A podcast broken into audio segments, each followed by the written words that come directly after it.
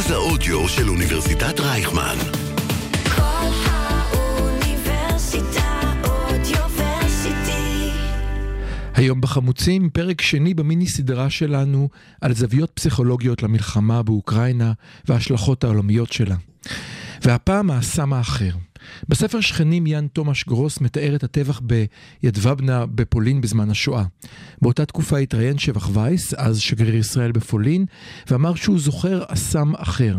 אסם שבו התחבא בפולין וכך ניצלו חייו. הרעיון הפך להיות מונח על אסם אחר שהונצח בסרט שני האסמים של העיתונאי חיים הכט. המונח האסם האחר משמש במאמר שהתפרסם לאחרונה הירשב... לגלעד הירשברגר, ובפרק השני שלנו על המלחמה באוקראינה נדבר על המונח ונדבר על המאמר. מהו האסם האחר?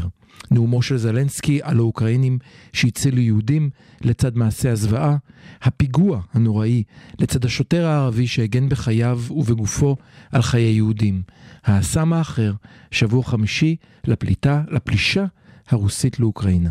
מתחילים עכשיו. החמוצים, המערכת הפוליטית על ספת הפסיכולוג, עם הפרופסור בועז בן דוד והפרופסור גלעד הירשברגר. היי גלעד, שלום שלום. שלום בועז ושלום למאזינים. סליחה על היעדרותנו, אה, זה פרק שני, אנחנו ממליצים לכולכם לחפש בספוטיפיי או בכל מקום אחר שבו אתם צורכים את ההסכתים שלכם, לחפש את הפרק הראשון שבו התחלנו את המיני סדרה שלנו, הסיבה שאנחנו מתכנסים כאן במיוחד על נושא אוקראינה, אף על פי שקורים דברים במערכת הפוליטית הישראלית, היא כי אנחנו מרגישים שקורה כאן אירוע ברמה היסטורית, שעוד יהיו לו השפעות מרחיקות טווח, ואנחנו רוצים רגע לעצור ולבחון אותו בכלים הפסיכולוגיים שיש לנו, מתוך הבנה שאנחנו עדיין לא יודעים את כל מה שקורה, ואנחנו לומדים כמיטב יכולתנו אך ורק ממה שאנחנו מקבלים מהמקורות מסביב, אבל אנחנו מאמינים שעוד יהיו לזה השלכות. בהחלט. אז אה, בואו נתחיל, אתה, בוא תתחיל לספר קצת, בוא נתחיל בסיפור האסם האחר שהוא ה, כן, אוקיי. המטאפורה של הפרק ואז נפתח אותה לאירועים האחרונים. אז גלעד. אוקיי, אז בשנת אה, 2001, היסטוריון פולני, חצי יהודי, בשם יאן תומש גרוס, מפרסם אה, ספר שהוא אה, פרי אה, עבודת אה, מחקר מעמיקה שלו על אה, דברים שקרו אחרי מבצע ברברוסה במזרח אה, פולין. ומה שהוא כותב בעצם בספר הזה זה סיפור אחד על העיירה ידבבנה. אה, שבעצם אה, ננטשה אה, ועל ידי הרוסים והגרמנים התחילו לפלוש לתוכה, אבל עדיין אה, לא היה שם שלטון מוסדר של הגרמנים, ובאותה עת, ב twilight zone הזה, כן, בתקופה הזאת, שעוד אין אה, ממש אה, שליטה נאצית, אנחנו מדברים לפני שהשליטה הנאצית על פולין רק. יש שליטה נאצית על פולין, אבל, אבל הם עוד לא לא מלאה. לגמרי מתבססים באזורי מזרח פולין, שעד עד לברברוסה היו בעצם תחת שליטה סובייטית. ואז אה, מה שקורה זה שמועצת העיר ידבבנה מקבלת החלטה עצמאית לחלוטין, כן. בואו נהרוג את היהודים בעיירה. מאיפה זה בא? אה, אתה, אתה יודע, כמו שיש אה, רשימה של דברים שמועצה כן. מחליטה, להעלות את אה, מחיר הארנונה, כן. זה, אז הם החליטו. לא, אבל, אבל זה בא בגלל, כי, כי תכף יבואו הנאצים ונעלה אז יש הרבה מאוד הסברים לדברים שקרו ב- באזורים האלה, אה, לגבי המתח בין יהודים ללא יהודים, אפילו למשל אה, ביחס לסובייטים לעומת היחס לנאצים. זאת אומרת, האוכלוסייה המקומית... נחשדו כתומכי סובייטים היהודים אה, ולכן... נכון, אז, אז הר- היהודים הואשמו הרבה בדברים שהסובייטים עשו, שגם הם לא היו נחמדים במיוחד. היהודים פשוט אמ- הבינו שעדיף סובייטים שהם קצת לא נחמדים מנאצים שהם הרבה לא נחמדים. לא עדיף חשוב, לא לאבד ניכנס... רגל מאשר לבית החיים. כן, אז יצר אה, מתיחות, זה לא מסביר לגמרי את כל הסיפור, כמובן שיש איבה היסטורית כן. אה, בין אה, יהודים ל- לאחרים, אפשר להגיד, כשבפולין, בעצם מרגע קבלת העצמאות הפולנית, אז הלאומיות והלאומנות הפולנית עלו והגבירו את האנטישמיות שהייתה יותר מוחלשת לפני זה, לא חשוב, זה סיפור בפני עצמו. אוקיי. אבל מה שכן קורה שם זה שמתחילים, אה, מתחיל מין ציד חופשי כזה נגד יהודים בעיירה. זאת עיירה שכמעט מחציתה היו אה, יהודים, והם רואים אה, שזה לוקח יותר מדי זמן ולא ממש הולך, אז אחד מהחברים אה, בעיירה הזאת אומר, תקשיבו, יש לי אסם גדול. בואו נשים את כל היהודים באסם ונעלה אותו באש. מהמם. ולפי אה, יאן תומש גרוס, מה שקורה שם זה מצליחים להכניס 1,600 יהודים לאסם, גברים, נשים וטף, ומעלים אותו באש. עכשיו זה סיפור שקודם כל החשיפה שלו ב-2001 מהמם. יוצרת סערה מאוד גדולה. אוקיי. היא יוצרת סערה גדולה כי היא מנוגדת לנרטיב הפולני שעד היום אנחנו מרגישים אותו, שרוצים לראות קורבנות. עצמם כקורבנות מהמם. ולא כתוקפנים. כן. ובטח לא כאלה שיזמו אה, דברים, אלא מהמם. אם היה שיתוף פעולה, הוא היה שיתוף פעולה בכורח כפוי, ולא כן. מרצון. והמאבק לקרוא למחנות השמדה, מחנות השמדה נאצים ולא פולנים. נכון, אז, אז זה אוקיי. קורה קצת יותר מאוחר, אבל, אבל. הסנטימנט הזה מהמם. של אה, אנחנו לא הפושעים, אנחנו הקורבנות, הוא מהמם. חזק מאוד, ויש התנגדות אדירה לספר הזה, ויאן תומש גרוס, כמו, הברית, כמו נכון? היסטוריונים אחרים, אה, הם כולם, כל ההיסטוריונים מהסוג הזה יושבים בקנדה ובארצות הברית, וכן, כמו יאן גרבובסקי הוא עוד אה, היסטוריון כן. שכותב דברים אה, דומים, אה, הם, הם כולם חושפים את מה שקרה בעצם בפולין, שהפולנים לא ממש אוהבים אה. לשמוע את זה. ברור. Uh, התפרסם uh, ספר uh, נוסף כמה שנים אחרי זה, שמתחכה שוב אחרי מה שקרה בידוובנה ועיירות אחרות, שנקרא The Crime and the Silence, ש... uh, הפשע והשתיקה. כן. כן, ש, שמתאר בעצם את קשר השתיקה בעיירות האלה. כולם יודעים מה קרה, גם הילדים יודעים מה קרה, אבל uh, כולם בשושו לא רוצים לדבר על זה. בכל מקרה, כמה שנים, uh, uh, זאת אומרת, ב-2001, mm-hmm. בתקופה הזאת שהספר יצא, שבח וייס היה שגריר ישראל בפולין, mm-hmm. מזמינים אותו לאחת מתחנות הטלוויזיה, והמראיינת, אפילו בתוקפנות מסוימת, אומרת לו, עכשיו ששמעתם מה שקרה בידוובנה, אתם בטח שונאים אותנו. Hmm. והוא אומר לה לא. הוא אומר לה, אני גם יהודי פולני, אה, אני ניצול שואה. ויחד עם האסם הזה של ידוובנה, אני זוכר עוד אסם. אני זוכר את האסם שהצילו אותי ואת המשפחה שלי, מהמם. ואני זוכר את הפולנים שסיכנו את חייהם. כדי אה, להציל את המשפחה שלנו. אני וה- זוכר, בואי ברשותך נשתמש במונח שהשתמשת בו כל כך יפה במאמר, אני זוכר אסם אחר. אני זוכר אסם אחר.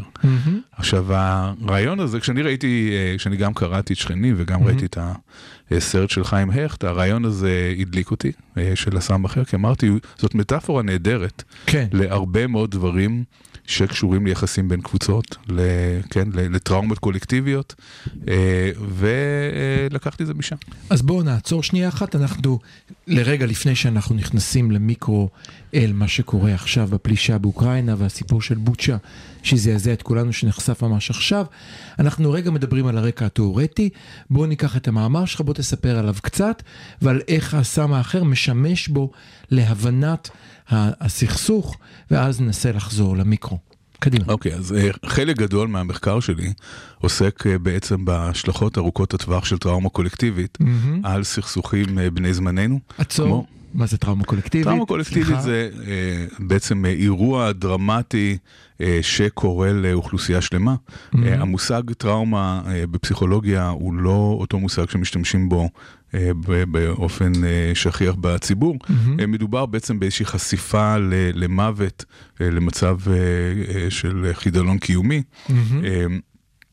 אז לכן טראומה קולקטיבית היא, היא קשורה רק לאותם מצבים, אה, שזה יכול להיות אה, ג'נוסייד, כן, אה, כמו שואה, או עבדות, או כל דבר שבעצם מעמיד את הקבוצה באיזושהי סכנה משמעותית.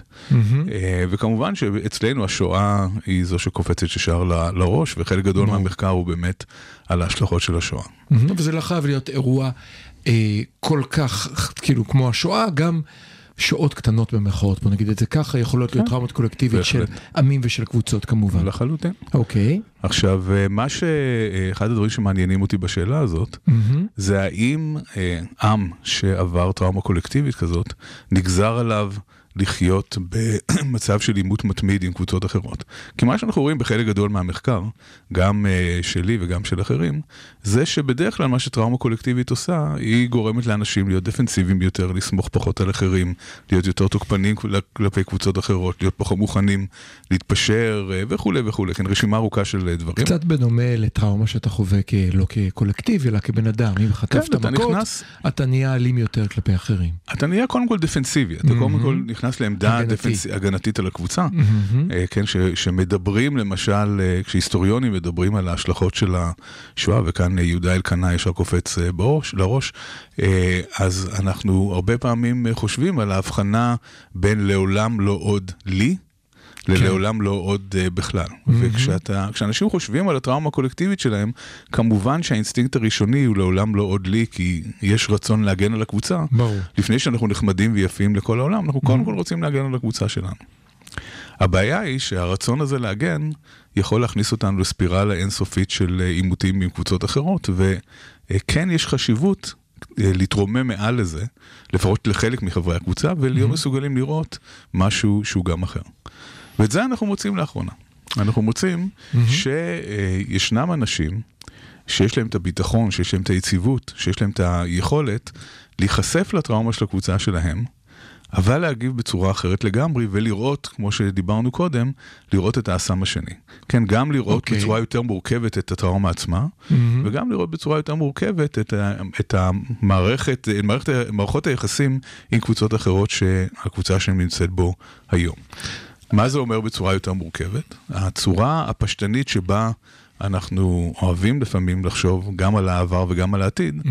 זה כולם רצו להרוג אותנו וכולם רוצים להרוג אותנו וכולם ירצו להרוג אותנו. אנחנו שרים את זה בכל פסח, נכון, נכון? נכון. בכל דור ודור. הנה עכשיו זה, זה משדר מיוחד לפסח. ממש, נכון, כן. בכל דור ודור. עומדים עלינו, לכלותנו. עומדים עלינו לכלותנו. כן. אלא שבכל דור ודור עומדים עלינו לכלותנו. נכון. נכון, נכון. אוקיי. תחשוב שמילדות מפמפמים לך את זה לראש, אה, זה משפיע באיזשהו מקום, כן. בהחלט.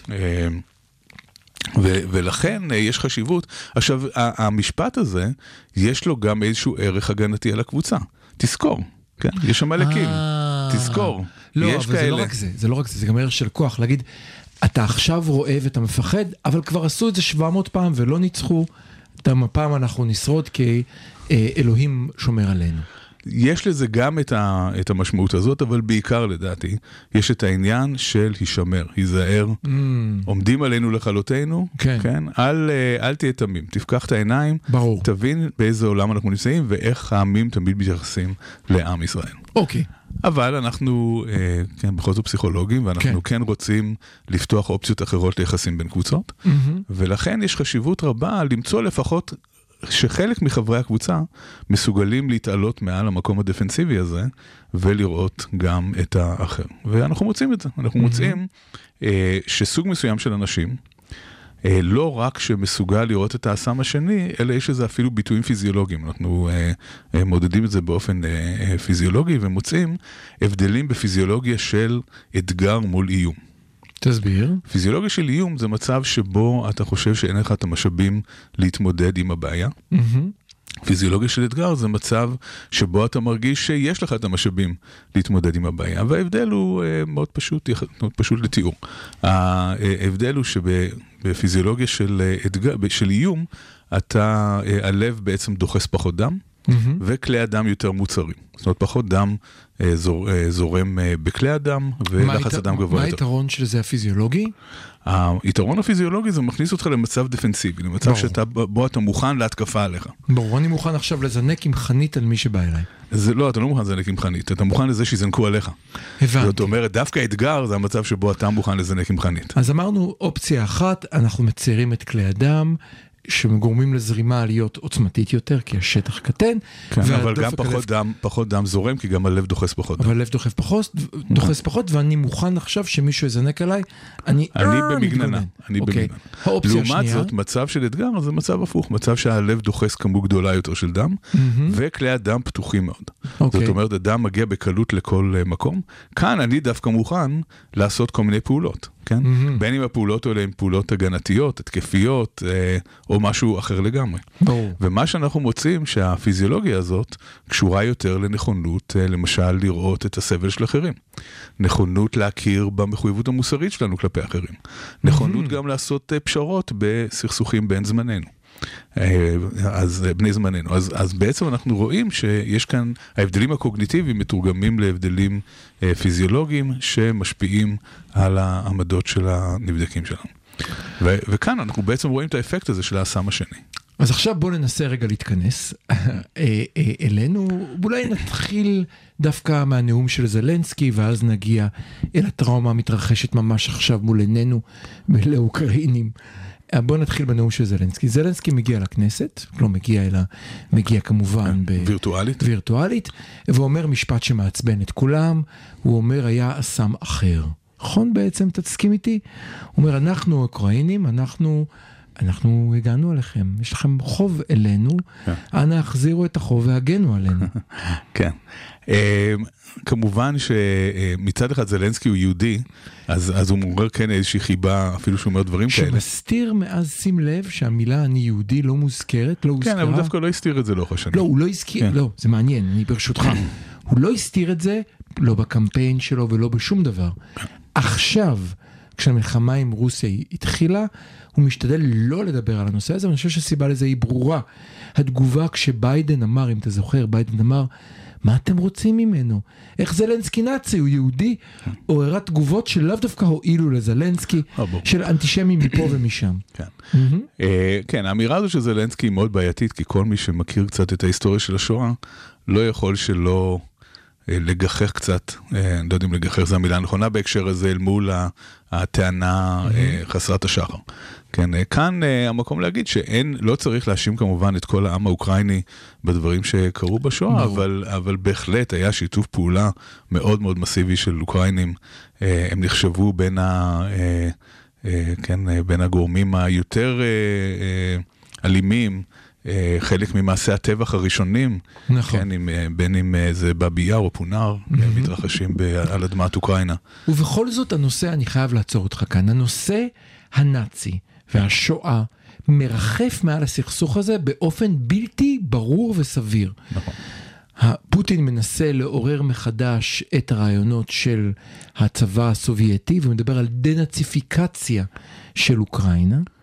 אה, טוב, זאת פרופוגנדה לא, רוסית תן לי אה, רגע, תן לי רגע, זה אחד. שדומה לפרופוגנדה סובייטית מאוד. מסכים, מצד שני בזלנסקי ומדבר על כך שהאנדרטה לבאבי יאר נפגעה, אבל זה לא נפגעה, אבל זה כן, וזה לא משנה אם היא כן או לא. עצם העובדה שהוא משתמש בזה, שהוא כשהוא מדבר איתנו הוא מזכיר את נושא השואה, יש כאן, הוא גם מדבר על ג'נוסייד כל הזמן. כן. הוא אומר שיש כאן ג'נוסייד, זאת אומרת, יש כאן נקודה, למה הוא נוקט בגישה הזאת? זה שאנחנו נשאל שאלה כזאת, בתור אה, מדינה שלא מפסיקה לעשות שימוש ציני בשואה, אה, זה, זה אפילו גם אה, קצת מעורר גיחוך, אה, הם פשוט עושים את מה שהם צריכים לעשות בשביל uh, להצדיק את הפעולות שלהם. אם ניקח את פוטין, uh, קודם כל, uh, פוטין uh, פולש לאוקראינה מתוך uh, סיבות פוליטיות, אסטרטגיות, שהן רוסיות. אה, שהוא לא יכול להציג את זה, הוא לא יכול להציג את זה בצורה כזאת, לכן הוא צריך למצוא איזושהי עילה אה, סבירה ומתקבלת על הדעת, אז הוא אומר, האוקראינים בעצם אה, הם אה, נשלטים על ידי- על ידי נאצים, ולכן צריך אה, אה, דרך אגב, זה קצת. יותר מורכב מזה, הם נאצים, שואבי הומואים ויהודים. זה לא- זה סוג מאוד מיוחד של סוג נאצים. מיוחד של נאצים. כן, כי זה בפרופוגנדה שלו. וזה, עולה. אתה יודע, אוקיי. הרוסים, שוב, זה, זה מזכיר מאוד את רוסיה הסובייטית, הם, תמיד היה משהו מאוד ציני בהסברים ובתגובות שלהם, וזה אחד מהדברים האלה, שזה ברור שאין אדם סביר בעולם, או יש מעט אנשים סבירים בעולם. אני, אני חולק עליך, מעט, אני מעט, חושב יש- שהרבה מאוד רוסים מאמינים לפרופוגנדה זה ששודרת משהו להם. אחר, זה משהו אחר. אני לא מדבר. רוסים זה סיפור אחר, בגלל שאזרחי רוסיה נחשפים לתקשורת נכון. מאוד מאוד מצומצמת ומוגבלת. אה, אם תדבר עם אה, כל אה, רוסי ישראלי שיש לו קרובים ברוסיה היום ומדבר נכון. איתם, הוא הוא יגיד לך שהם הם לא יודעים מה קורה. נכון. שהם לא מבינים בעצם, הם לא רואים את כל התמונה הגדולה. אה, אז אז זה סיפור אחד. אז כמובן, בגלל שהשואה היא הג'נוסייד הפרוטוטיפי, אז כולם משתמשים בה, כל אחד בדרכו שלו. יש את החוק הזה שבאינטרנט כל ויכוח הופך ל... כן, אה, חוק גודווין, כן. אז אני חושב שחוק גודווין רץ על בסטרו- סטר- על סטרואידים על לגמרי. סטרואידים כאן, שכל צד זורק את השואה, אה, ואנחנו צועקים, רגע, שנייה, זה שלנו, אל תיקחו לנו את זה. ובאמת מה שמתחולל באוקראינה אינו שואה, אבל בהחלט פשעי מלחמה. לא, אז כאן אני, אני כן צריך לעצור ולומר, אנחנו- שמה שמתחיל להתפתח באוקראינה, לפחות ממה שאנחנו רואים בימים האחרונים, הוא לא שואה. אבל הוא מתחיל להתקרב למראות שהם מאוד מאוד קשים. אה, יש לציין שמראות כאלה כן ראינו גם במלחמה הרוסית בצ'צ'ניה. נכון, כן, זאת נכון. אומרת, כל אה, בורות ההרג, כן. אה, דברים, כן, כן, אדמת, כן. אדמת אוקראינה בכלל רצופה בקברי אחים, בקברים המוניים, ומה שראינו עכשיו בבוצ'ה זה עוד תוספת להיסטוריה הלא מפוארת הזאת של, של רצח המונים. אז אנחנו נעצור כאן, וכשנחזור ננסה לחזור עמוק יותר לסיפור אוקראינה, ולקשר גם את זה איכשהו אל הסם אחר. חוזרים מיד.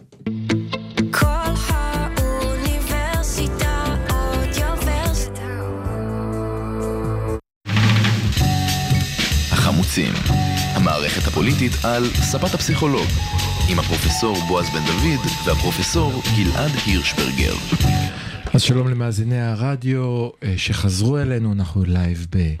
איזה יום היום? אנחנו בכלל יום ימי שני בשעה שלוש אה, ולכל מי ששומע אותנו בפודקאסט אנחנו מזכירים שיש לנו הסכת ראשון שכבר היה בנושא אוקראינה ויהיו לנו עוד, אנחנו מנסים לנתח את האירוע הזה מזוויות שונות.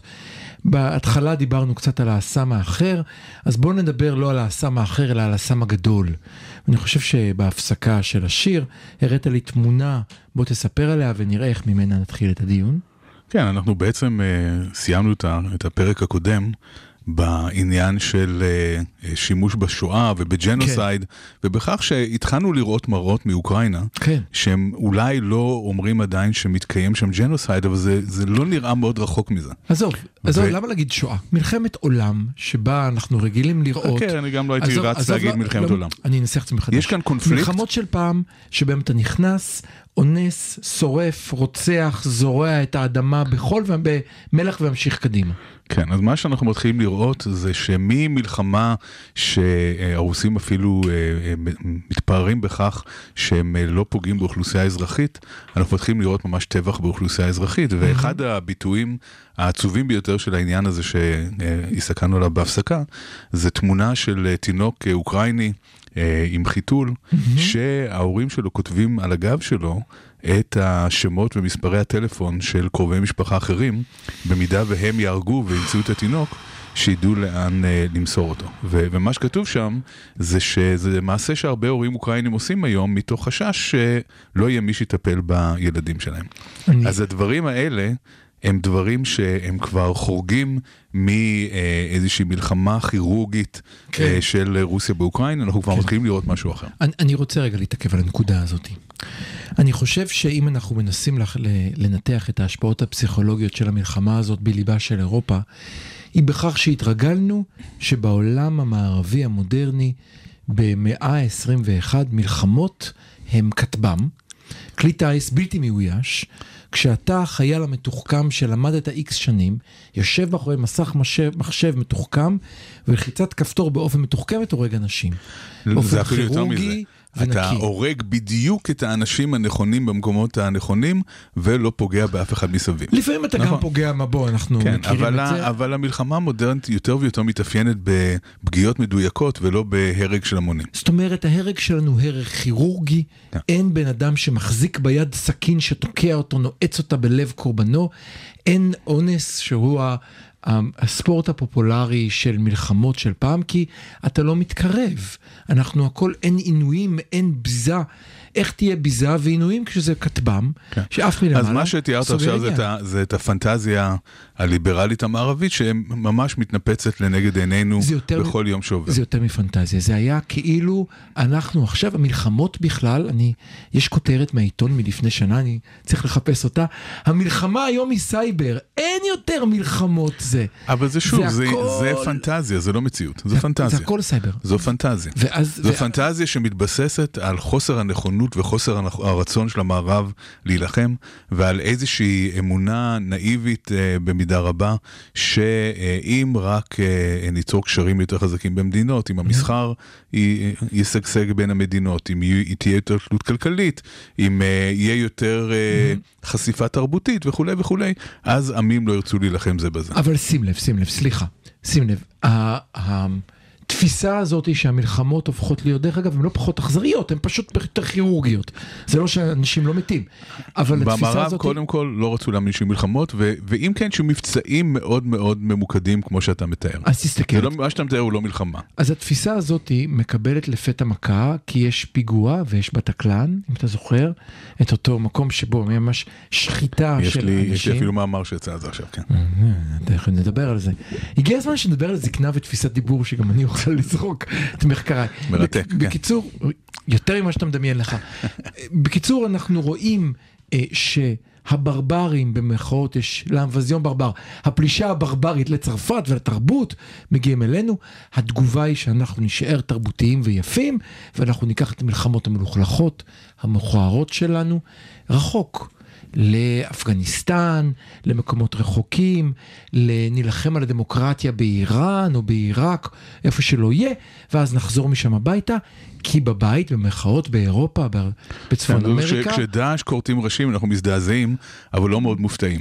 כשזה קורה באוקראינה, או, זה או. כבר מתחיל להתקרב הביתה, זה מרגיש, זה מרגיש קרוב מדי ודומה מדי. אפילו כשדאעש כורתים ראשים בלב פריז, ערש התרבות האירופאית, אנחנו אומרים, זה דאעש, ואנחנו נילחם בהם.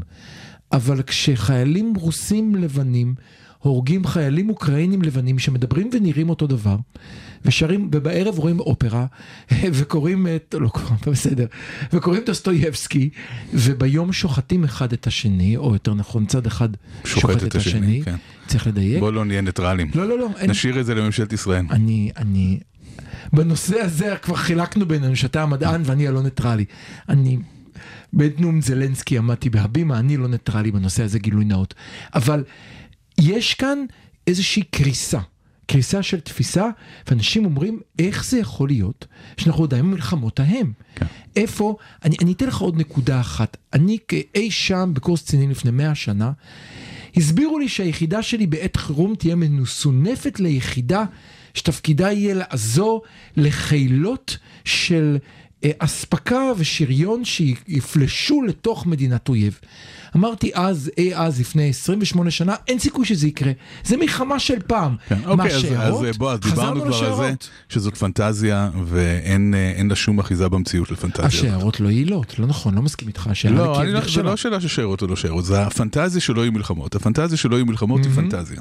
זה לא משנה אם זה שיירות או אם זה סוג כזה אחר של אה, צבא. אוקיי. אבל אחד הדברים שאנחנו לומדים עכשיו, וכדאי שכולם יפנימו, זה שהמוטיבציה לצאת למלחמה, לכבוש שטח, אה, להשתלט על אנשים ועל אה, משאבים, היא מוטיבציה שהייתה קיימת מקדמת דנא, והיא כנראה תהיה קיימת גם בעתיד.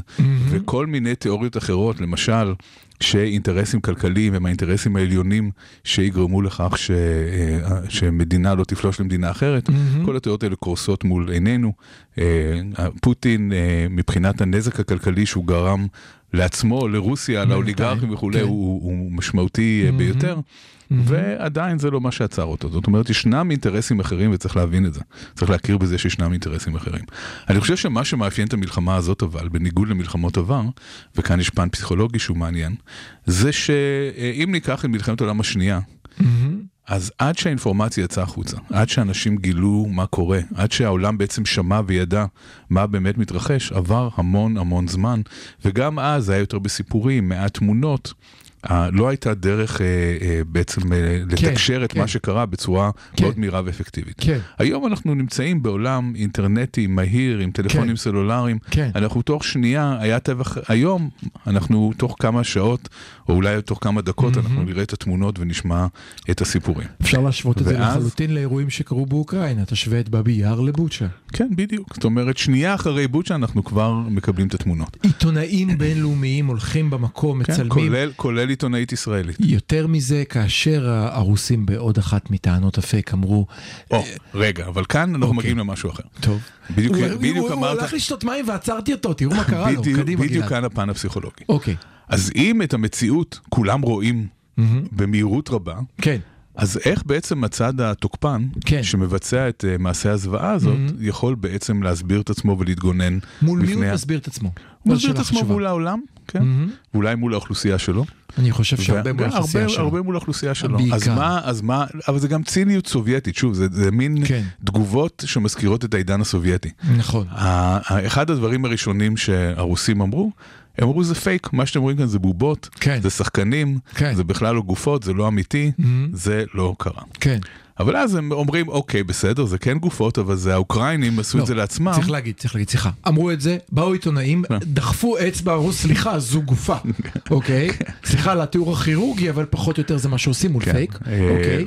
ואז הם אמרו, אוקיי, בסדר, אז באמת אה, מישהו כאן עשה טבח, זה- זה לא אנחנו, זה האוקראינים באופן אה, מאוד ציני, טבחו בבני עמם כדי להפיל עלינו את האשמה. כן, אז מה, למה זה מעניין מבחינה פסיכולוגית? אנחנו נמצאים היום בעידן של אה, תיאוריות קונספירציה, של פייק ניוז, מהמם. של קושי מאוד גדול, אנחנו מקבלים המון אינפורמציה, כן. אבל יש לנו קושי מאוד גדול לדעת מה נכון, נכון. ומה לא נכון. נכון. ואחד השיטות אה, אה, אה, להתמודד עם מעשים כאלה זה לבלבל את האויב. יתחילו להציף אותנו עכשיו בכל מיני תיאוריות שונות, בכל מיני. הסברים שונים של מה שקרה. כן, האשמים בשני הצדדים וכולי וכולי, כן. ויגרמו לזה שאולי נתחיל לפקפק, אולי נתחיל כן. להגיד, רגע, אולי באמת זה לא אמיתי, כן. ואולי באמת, כן, יראו, יתחילו להראות, אני כבר מנחש בימים הקרובים, כל מיני דברים שיטענו שהם לא אפשריים ולא הגיוניים, נכון. ולכן מערערים את כל הסיפור. סטל הנחיתה על הירח. בדיוק, כן. מהמם. ועצם זה שיהיה מידע מערער, יגרום לזה שאנשים יתחילו לפקפק. מהמם. עכשיו העניין הזה של לערער על זוועות ועל, אה, כן, על מעשי זוועה, זה לא דבר חדש, כל הכחשת השואה מתבססת על הרעיון הזה, אבל אה, מה שמאפיין אותו עכשיו זה שהוא מאוד מהיר. הוא מאוד מהיר, הוא מאוד נגיש, הוא מגיע לכל מקום. כשאנשים אה, מסוימים התחילו להכחיש את השואה ישר אחרי אה, מלחמת העולם השנייה, עד שהמידע הזה עבר והיית צריך לקרוא את המאמרים שלהם. צריך- זה לא היה כל כך פשוט ברור. להגיע להמונים. היום מגיעים להמונים בצורה מאוד מהירה, והמונים ברובם לא יודעים הרבה, והם אה, קלים ל- לשינוי ולשכנוע. ועל ידי פרופוגנדה יעילה ומתאימה אתה יכול גם לגרום להם, אם לא לשנות את דעתם, לפחות לגרום להם לפקפק באמת. אז זאת חלק מהמלחמה שקורית עכשיו, ו- וזה פן מאוד חשוב של המלחמה הזאת. אז בואו נחזור רגע לנקודה הזאת. אז בנקודה הזאת, הניו יורק טיימס עשו מעשה מאוד מעניין, שכמובן לא יסתור טענות קונספירציה. הם הראו תמונות לוויין שמעידות על כך שהגופות היו ברחוב, פשוט השאירו גופות ברחוב. הם היו ברחוב עוד הרבה לפני שהרוסים עזבו את המקום, כך שיש להם הוכחה. אבל שוב, כמובן, בעולם של מלחמות פייק, שום הוכחה לא תוכל לעזור, עיין ערך הקורונה שלא קיימת ולא הרגה אף אחד וכו'. אבל כן, לא, ציינת את הנחיתה על הירח, כן, כן. אנחנו כבר מעל אה, 50 שנה מאז הנחיתה על הירח, ועדיין יש אנשים שחושבים שזה לא קרה, כי הצליחו מספיק אה, לערער את האמונה שלהם גם כאן. אה, לא, לא צריך לשכ- לשכנע אותם שמשהו אחר קרה, אלא מספיק לגרום לזה שהם לא משוכנעים לגמרי שקרה טבח, כדי אה, שהרוסים יצברו נקודות. אתה יודע, אני, אני שומע אותך מדבר ואני לא יכול שלא להיזכר באותו שיר שהוכרחתי ללמוד בתיכון בגיא הרגע. כשהרעיון שעמד מתוכו, לפחות בהבנתי, הוא אותו אחד שעובר עם תיבת נגינה מיישוב ליישוב, כן? ומספר את הסיפור על האסון הנורא שקרה שם, ודרך השיר ודרך הסיפור, אנשים מתוודעים כי אין דרך אחרת לדעת, ואז הוא עובר במקום ומדווח על זה הלאה. היום אנחנו נמצאים בצורה שאנחנו מקבלים מהר, מיד. כלומר, הטלפון שלי הוצף ואני לא רוצה לראות את התמונות האלה, ודאגתי לא לראות אותן. אבל בכל רשת חברתית, אם אתה מעוניין, תראה תמונות של גופות מהמקום בלייב, מתי שאתה רוצה. לגמרי. ועכשיו השאלה היא, מה גרם לרוסים לעבור מלפחות רטוריקה אה, וגם, וגם אה, אסטרטגיה כן. של אה, פלישה כירורגית עם mm-hmm. מטרות אה, מאוד אה, מוגדרות, כן. למצב כזה של אה, טבח באזרחים אה, חפים מפשע. מהמם. מה גורם למעבר הזה? ואני חושב שאחת הסיבות העיקריות זה שזה פשוט כישלון קולוסלי של הצבא הרוסי. כי אנחנו רואים שהם הם חשבו שהם ייכנסו בבליצקריג. זה, זה אגב אחת כן. הטעויות הקלאסיות של צבאות, שהם משוכנעים מדי שהם יצליחו תוך כמה ימים להביס את הצד השני. דרך אגב, בנושא הזה כבר יצ... יצאה כתבה מרתקת שעקבה אחרי תשדורת, לא ניכנס לזה, עשו ניתוח מדהים כבר עכשיו, ותיארו את שתי התוכניות שהיו לפוטין, למיטב הבנתנו. אחת מהן הייתה תוכנית ה-24 שעות, מנחיתים צנחנים סוגרים עניין, והשנייה הייתה השיירה שהייתה אמורה לגמור את זה בארבעה ימים. שני הדברים האלה לא קרו, כישלון, ואז אתה אומר, אני עצבני, אני בועט. אני חושב שזה הרבה יותר עמוק מזה. אני חושב שאחד הדברים שאנחנו נחשפים אליהם, ואחד הדברים שגם אה, פוטין בוודאי לחוץ מהם, זה אנחנו נחשפים לצורת הלחימה של הצבא הרוסי, שהיא לא פחות ממדהימה. למשל, אחד הדברים ש... מדהימה. מדהימה, מדהימה לרעה. לרעה, כן, אוקיי. היא מדהימה מהבחינה הזאת שלמשל, אה, כל התקשורת בין יחידות הצבא הרוסי הם אה, בתדרים גלויים. שכל מיני האקרים אוקראינים אה, עולים עליהם כן, כן. ומשבשים אותם או אומרים להם כל מיני דברים, זה משהו שהוא בלתי נתפס, זה, כן, אה, לא, לא ניתן בכלל לדמיין את אה, צה"ל אפילו במלחמת יום הכיפורים לפני 50 שנה במצב כזה של הצבא הרוסי היום. אה, יש דיווחים על, על זה שחלק גדול מאוד מהנגמשים, מהמשאיות, מכל הכלים של הצבא הרוסי, הם, במצב תחזוקתי איום ונורא. לצערי זה דברים שגם אנחנו גילינו לא, בלבנון לא. השנייה, לא ברמה הזאת, אבל כן, אבל שנייה. עכשיו אתה אומר, אני רוצה בכוונה רק בצד הפסיכולוגי, אנחנו לא מומחים למלחמות. אומר, אומר החייל, הרי זה לא פוטין, אומר הקצין בשטח, החייל בשטח, אני הפסדנו ולכן עכשיו אנחנו נראה להם מה זה? לא, אני לא חושב. אני חושב שיש כאן שינוי אסטרטגי, אוקיי. שבעצם אומר לא הצלחנו לכבוש אותם בדרך הקונבנציונלית, אנחנו עכשיו הולכים בכל הכוח, ואנחנו הולכים אה, בשיטת בעל הבית השתגע, כדי לעורר אה, אימה ופחד, אה, עד שהם בסוף ירימו דגל לבן כן. ויכנו לנו. כן, זאת אומרת, הם משתמשים בכל טקטיקה אפשרית, כולל היו איומים גם מרומזים על כן. שימוש בנשק לא קונבנציונלי.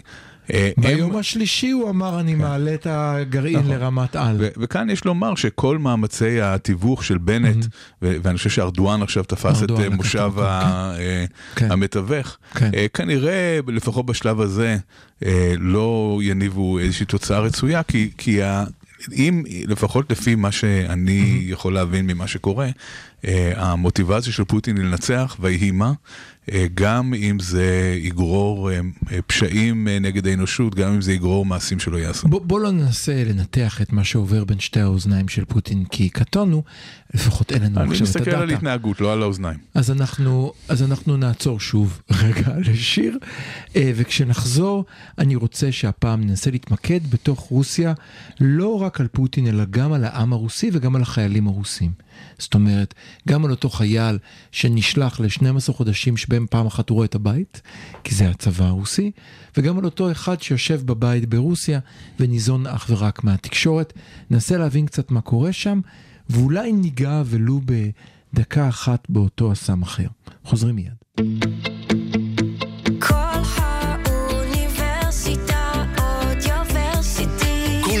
האוניברסיטה, מרכז האודיו של אוניברסיטת רייכמן.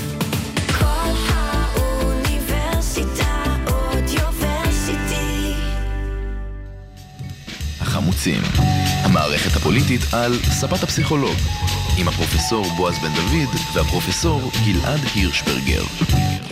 תודה למאזיני הרדיו שחזרתם אלינו, 106.2 FM, בכל יום שני בשעה שלוש. אנחנו בפרק ב' אה, של המיני סדרה שלנו על, אה, על הפליש... בוא, בוא נקרא לזה, איך נקרא לזה? הפלישה הרוסית אה, לאוקראינה. זה. השם היחיד.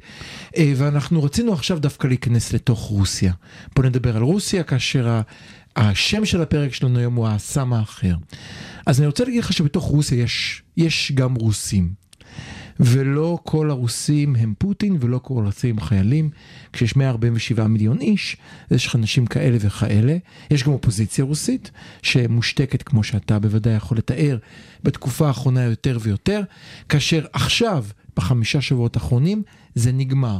אין יותר עיתונות חופשית, אין יותר טלוויזיה חופשית. לאחרונה קראתי, זה היה מעניין, אחד כמוך שעוקב אחרי סקרים, אמר שעד היום הסקרים ברוסיה היו מוטים, אבל לפחות מהמגמה יכולתי להבין מה קורה. היום זה נראה שישבו שניים בחדר, אמרו כמה אחוז תמיכה בפוטין, אה, 78, 85, 83 סגרנו, ומדווחים 83 אחוז תמיכה. כבר אין לנו שום דרך גם לוודא מה קורה בחוץ, פרט לאותם דיווחים שיש לנו מאנשים פרטיים שמדברים, אנשים נעצרים, שלטים. ו- אה, ולכן אנחנו כלום. באמת לא יודעים מה קורה Mhm. שם. אנחנו, יש לנו אה, אה, מידע אנקדוטלי בלבד, זאת אומרת, אנחנו יכולים, לש... אנחנו יכולים אה, אה, להגיד משהו על מה שאנחנו שומעים מחברים ומכרים כן, כן. ששומעים, אבל אנחנו לא יודעים באמת מה קורה שם. אבל מה שאמרת, דבר אחד מעניין אה, שמתחבר למחקר אה, פסיכולוגי, לא בהקשר הרוסי, אבל בהקשר של מלחמות בכלל. אה, מהמם. כשמסתכלים למשל על הדרך שבה אה, אמריקאים שתמכו או התנגדו למלחמת המפרץ אה, כנגד אה, סדאם חוסיין ב-2003, מהמם. אלה שתמכו במלחמה דיברו על מלחמה נגד סדאם חוסיין. אוקיי, אלה שהתנגדו למלחמה, דיברו על מלחמה בעיראק. ברור, עכשיו, למה זה קורה? ברור. ברור, כן, תסביר. כי אם אתה מתייחס לסדאם חוסיין, זה השטן בהתגלמותו, מגיע לו הכל, אבל אם זה היה מהעיראקי, מה, אין אפילו אחד בסדום שהוא צדיק, אין שם ילדים, כן, לא, אין אז שם אתה, אז אתה נשים, אין שם מתמקד זה. באוכלוסייה האזרחית, כן. ואתה אומר, רגע, זה, הם לא כולם סדאם חוסיין, כן, כן. ובמיוחד במדינות אוטוריטריות, במדינות מהמם. לא דמוק- דמוקרטיות, אי אפשר בעצם אה, להאשים את הציבור על מעשה המנהיג. אתה, אתם הרי בחרתם, זה ההנהגה שלכם, וגם, או וגם מאשים אותי שוב ושוב. גם התמיכה היא לא תמיכה, זאת אומרת, מהמם. כן יש סקרים שעוברים, שמעבירים אותם ברוסיה או בסין או במדינות אה, כאלה, כן. אבל הערך שלהם מאוד לא ברור, בגלל שאנשים שעונים על הסקרים במדינות האלה, הם אנשים מפוחדים. הם מהמם. אנשים שיודעים שהשלטון, או חוששים שהשלטון רואה מה הם עושים ומה הם עונים, מהמם. והרבה פעמים הם עונים אה, לפי מה שנראה להם שצריך להגיד, ולא לפי מהמם. מה שהם הם חושבים. מהמם. אז גם אם באמת היה סקר והוא נעשה כמו שצריך, ו-82.5% אה, תומכים בפוטין, כן. זה יכול להיות שזה 82% שמפחדים מפוטין, ולא כאלה שבהכרח אה, תומכים בו. אתה אומר, יכול להיות שאפילו המספר הזה הוא אכן מספר של סקר שבאמת נעשה. יכול להיות, אני לא רק יודע, מספר. אבל, מהמם. אבל, ה- אה, אבל במקומות כאלה המהימנות של סקרים היא מאוד מאוד נמוכה. בגלל שסקר יוצא מתוך הנחה שמי שעונה עליו מרגיש חופשי, מרגיש בטוח, כן. ומבטא את דעתו האמיתית. אז אנחנו רואים עכשיו, אה, אין אופוזיציה, זאת אומרת גם אה, אני, לפחות כתבה, שתי כתבות שיצאו לאחרונה בניו יורק טיימס, מתארות שהיו יותר התנהג, היו יותר הפגנות מרגע שהפך החוק על הפייק ניוז, היו, היה קצת peak של הפגנות מיד זה לא אחר כך, נכון שאין אופוזיציה, ואז- היא פשוט בכלא. ואז זה נגמר. יש את נבלני שיושב כן. בכלא, לא, אבל אני מדבר איתך על 147 מיליון איש. היית מצפה ש-147 אלף יצאו החוצה, זה אחוז בצפון מסוים? קוריאה יש אופוזיציה? כן, זה המצב, זאת אומרת, אנשים יצאו, נעצרו, יצאו, נעצרו, יצאו, נעצרו, יש והפסיקו לצאת. אנשים, יש אנשים מאוד מאוד אמיצים כן. שיצאו נגד מהמם. המלחמה הזאת ונגד כל מה שקורה, אבל ברור שבמשטר שהופך להיות, מה שקורה היום ברוסיה הוא יותר דיקטטורי ממה שהיה נכון. בעבר עד עכשיו. מהמם. זה שוב, אנחנו חוזרים קצת לימים הסובייטיים. מהמם. אה, אם היה, הייתה איזושהי תחושה של חופש עד הפלישה לאוקראינה, אז כן. אני חושב שלפחות אני מתרשם שהעניין הזה יסתיים ושיש שם אה, הרבה יותר שליטה על האזרחים והרבה פחות חופש לבטא את מה שאתה חושב. והנה עוד חלום מתנפץ, תראה איזה יופי, כל החלומות היפים מתנפצים, כן. כמו שאתה נהנה. אין, גלעד מאושר עכשיו. אז היה לנו חלום שמלחמות יתבצעו מה, בשלט אתה רוצה רחוק. להגיד לי שיכולה להיות מדינה עם מקדונלדס שלא תהיה חופשית ודמוקרטית? זה נוגד את התיאוריה, אז זה אין לא בה- יכול להיות. אז אין בה יותר מקדונלדס, הפכו נכון, אז הנה, זה בדיוק, אה, זה עוזר לתיאוריה. אין מקדונלדס, אז אין חופש. אין יותר מקדונלדס, אין יותר רשתות חברתיות, חוץ מרשת אחת, ויש אה, עניין מאוד גדול אם רשת הטלגרם היא באמת חופשית ברוסיה או לא, שזה הרבה דיון מאוד מעניין, אבל אנחנו רואים שרוסיה במקום אותה מגמה עולמית, כמו שתיארנו בפרק הקודם, של באופן ממוצע יותר ויותר מדינות, או כמו שאתה אומר, יותר ויותר אנשים נהיים חופשיים מאשר אי פעם, אנחנו רואים שרוסיה עושה הפוך. רוסיה אומרת, כל, אנחנו זה לא לא. רוצים לא את רוסיה, ההתקדמות זה לא הזאת. רק רוסיה. אוקיי. אם אה, דיברנו על אה, העניין הזה באמת של... אה, שה, שה, שתפיסת העולם הליברלית-דמוקרטית כן קנתה אחיזה בחלקים רחבים בעולם, ושבעצם יש עלייה משמעותית במספר הדמוקרטיות ומספר האנשים החופשיים מ-1990 ועד היום. אז אנחנו כן רואים בשנים האחרונות איזושהי מגמה של שינוי, שאני נזהר להגיד אה, מגמה של היפוך, כי אנחנו לא יודעים לאן זה הולך, אבל זה כן... כמו עם הקורונה, יש עלייה ב-R, אבל חכו שנייה, נראה מה יקרה מחר. נכון, בואו בוא לא okay. uh, ניסחף, אבל uh, אנחנו כן רואים שמדינות שהיו דמוקרטיות, על אחד מהם דיברנו רק uh, לפני, uh, בפרק הקודם, למשל פולין. כן? ממשלת הפולין הקודמת הייתה ממשלה ליברלית. כן, כן. הייתה ממשלה, כן, גם כן. הייתה ממשלה שהנכונות שלה להכיר במעשים, אה, למשל ב- בידוובנה, כן, הממשלה הקודמת, כן. אה, הקימה אנדרטה. כן. לזכר אה, הטבח בידוובנה. הממשלה הזאת הוציאה חוק. והממשלה הזאת הוציאה חוק שאסור לדבר על זה בכלל. אז, ה, אז ה, יש כאן מגמה של אה, אנטי דמוקרטיזציה בחלק מהמדינות. אנחנו רואים את זה בפולין. עזוב פולין, את זה- עכשיו היו בחירות בהונגריה.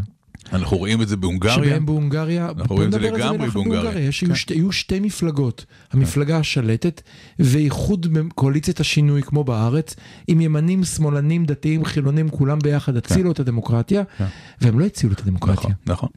אז יש את הונגריה. אפילו לא הפסידו, לפי מה שאני ראיתי, זה לא רק שהם הפסידו בגלל שיטת המחוזות המושחתת, אלא אפילו מעבר לשיטת המחוזות המושחתת, הם לא הצליחו להשיג גם בהצבעה הכללית. נכון, נכון. זאת אומרת, הם ממש הפסידו. ויש את טורקיה כמובן, שעברה שינוי כבר במשך אה, כמה שנים. ארדואניזציה. כן. כן. וכאן אני רוצה להפנות את תשומת הלב למשהו שממש מתרחש ב, ב, בימים הקרובים, וזה הבחירות בצרפת. אז, אז בצרפת אה, אין עדיין חשש לתהליך לא דמוקרטי. אל תעשה אה? אה, אם תסתכל, רציני? כן, אם תסתכל על סקרי דעת הקהל כן. בצרפת, וכאן אני רוצה להגיד משהו על זה, אז יש בהחלט עלייה של הימין הקיצוני. זאת אומרת, אה, יש היום שני מפלגות כן, ימין כן, קיצוני, כן, יש את כן. לפן ההיסטורית, שהיא הפכה את עצמה קצת למין אה, פודל מתון כזה. זאת אומרת, היא מתנערת ממורשת אביה, ומציירת את עצמה כמשהו הרבה יותר מתון. כן. אבל יש את זמור, ואז, ואז קם ש- זמור שהוא... שזמור, אלחץ זמור, צד שמאלה הוא נכנס. מה שמעניין בזמור שהוא יהודי. יהודי, כן. כן. הוא יהודי שמצליח לסחוף אחריו את כל הניאו-נאצים. כן, כן. אה, ועם אג'נדה מאוד מאוד אה, לאומנית. להפך, אני חושב שזה אפילו מקל עליו, כי אומרים, אנחנו נאצים, אנחנו תומכים בזמור. אז כאן אני רוצה להגיד לך משהו על, אה, שיעניין אותך כפסיכולוג קוגניטיבי, על הבחירות בצרפת. ערכתי, קדימה. ערכתי יחד עם שותפיי הצרפתים אה, סדרה של שלושה מחקרונים לקראת הבחירות בצרפת, מעניין. שבהם מדדנו עמדות גלויות כלפי כל אחד מהמועמדים, משמאל אוקיי. לימין. זאת אומרת, אוקיי. עד כמה אתה תומך בכל אחד מהמועמדים, שאלה, אוקיי. שאלה גלויה. ברור. ובנוסף השתמשנו במדד סמוי שנקרא IAT, אסוציאציה, כן, מבחן אסוציאציות, שבדקנו בעצם ממידת החיבה שחשים כלפי כל אחד מהמועמדים. אז אנחנו רק נעצור שנייה ש- אחת, אין לנו זמן להסביר את אותו מבחן לא, אסוציאציות. עזוב, לא צריך להסביר את זה. שעומד... תסמכו עלינו שזה עובד. אבל הרעיון שעומד מאחוריו שנייה אחת, הוא שאתה עושים משהו שהוא מובזק מהר מדי, קשה לך לדעת, או שתגובתך היא מהירה מדי, לא, לא, לא, לא, זה לא. הדרך הפשוטה להסביר את זה, זה עד כמה אתה תופס באופן, באופן אסוציאטיבי קשר בין שני דברים. זאת אומרת, עד כמה אתה תופס קשר אסוציאטיבי בין זמור לטוב כחזק יותר מאשר בין זמור לרע. אה, את זה עשית, אוקיי, כן, זה, בסדר. זה נקרא IAT. אה, אני חושבת שעשית את האותה- הטעות זה שלך. משהו אחר, אוקיי. זה משהו אחר. אה, ומה שמצאנו שם זה דבר מאוד מעניין, מצאנו שלגבי כל המועמדים, יש קשר מאוד ברור בין העמדות הגלויות שלהם לבין העמדות הסמויות שלהם. איפה שנמצא פער מאוד משמעותי זה אצל זמור. אצל זמור כולם אמרו, אנחנו לא אוהבים אותו, אבל במבחן אסוציאציות, דווקא אותו כ- מצא שאוהבים אותו. דווקא נמצא שאוהבים אותו. איך תופסים אותו? אז- חזק? מה? ואנחנו לא יודעים איך אם תופסים אותו חזק או לא, אנחנו רק יודעים מהמבחן אסוציאציות הזה שתופסים אותו בצורה חיובי. חיובית. הבנתי, כן. אוקיי. עכשיו, מה זה יכול להעיד? וכאן אני מסתכל קצת בניבוי. אם כן, המחקר של... אם המחקר שלנו הוא נכון, ואני אומר אם, אני לא יודע, זה שלושה מחקרונים ש- שמראים את אותה תופעה פעם אחר פעם, אז אז יש סיכוי שזה מבטא, המדגמים הם לא מדגמים מייצגים, יש לציין, הם מדגמים אה, קטנים יחסית, אבל הם חוז- התוצאה חוזרת על עצמה.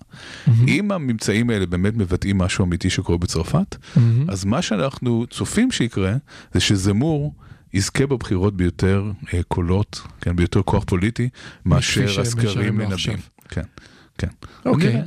אוקיי. בועז מעקם את הפרצוף, לא, אבל אני, אנחנו... אני, אני אגיד לך למה אני מעקם את הפרצוף, כי אתה גם התנבאת שממשלת השינוי תיעלם אחרי חודש, אתה תיארת אותה אני לא אמרתי כ- דבר כזה. אני, אני יכול להביא אותך להקלטות. בבקשה. הכל שמור. כן. אני אפילו זוכר... אתה עכשיו, אני אתבע אותך דיבה, זה אני, לא... שומע, אה, אני אפילו זוכר את המטאפורה שתיארת לגבי ממשלת השינוי. לא, אני אמרתי, בהחלט, אני בהחלט אמרתי שזו ממשלה רעועה ולא יציבה, ואני עדיין אומר שהממשלה הזאת היא ממשלה שיש בה הרבה מאוד בעיות, אני לא אגיד שלא. בהחלט, אבל הנה היא שורדת. אבל היא יציבה, נכון. אני- אני דווקא כן אמרתי שהיא תשרוד, זה לא נכון. אני, אני אפילו...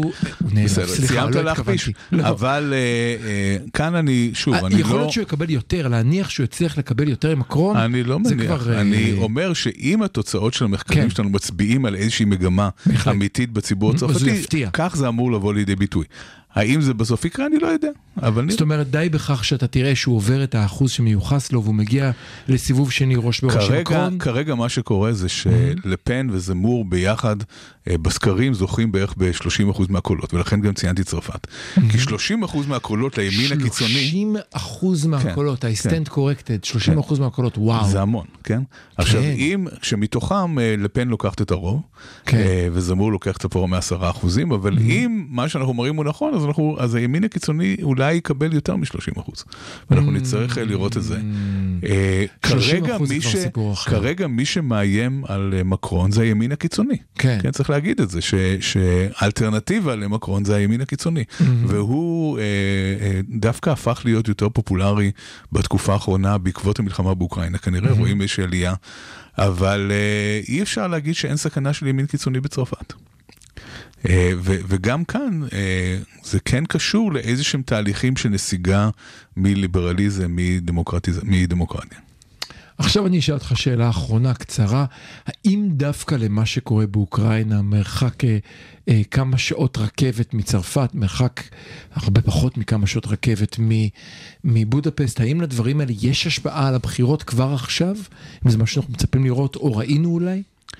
אה, שוב, אז אה, אתה יודע, נורא קשה לענות על השאלה הזאת, אבל כן רואים עלייה בתמיכה של צרפתים במקרון בעקבות אה, אה, המלחמה באוקראינה. יכול להיות בג- שבגלל מאמצי הדיפלומטיה שלו, אם אתם זוכרים, אה, אה, כן, הישיבה סביב השולחן ה- הארוך ביותר כן. בהיסטוריה. אה, זאת אומרת ש... אבל, אתה אבל לא היית להג- מצפה להגיד ש- איזה השפעה תהיה לזה על בחירות באירופה, זהו, אה, קשה לומר. לא היית מצפה לאור מה שאתה אני אומר, כן רוצה, שדווקא יהיו לגבי דפנסיביים? השפעה, אני רוצה לדבר על משהו אחר שהוא חשוב. מהמם. אני חושב שלמלחמה באוקראינה תהיה השפעה עצומה על מה שקורה כאן במזרח התיכון. עצומה, עצומה. אוקיי, היכולת של העולם לשאת ולהבליג מול מצב של עם אחד שכובש עם אחר, תפ- תפחת בצורה משמעותית. אה, ישראלים לא אוהבים שעושים את ההשוואה בין אה, אוקראינה זה לא לבין, לבין. השטחים. כן. כן, זה לא אותו דבר, זה נכון, זה לא אותו דבר, אבל זה יותר מדי דומה. זה יותר מדי דומה. יש כאן מצב של עם אחד שכופה את עצמו על עם אחר, איך שלא מסובבים את זה, בין אם, בין אם חושבים שזה נכון או מוצדק או לא, זה לא חשוב.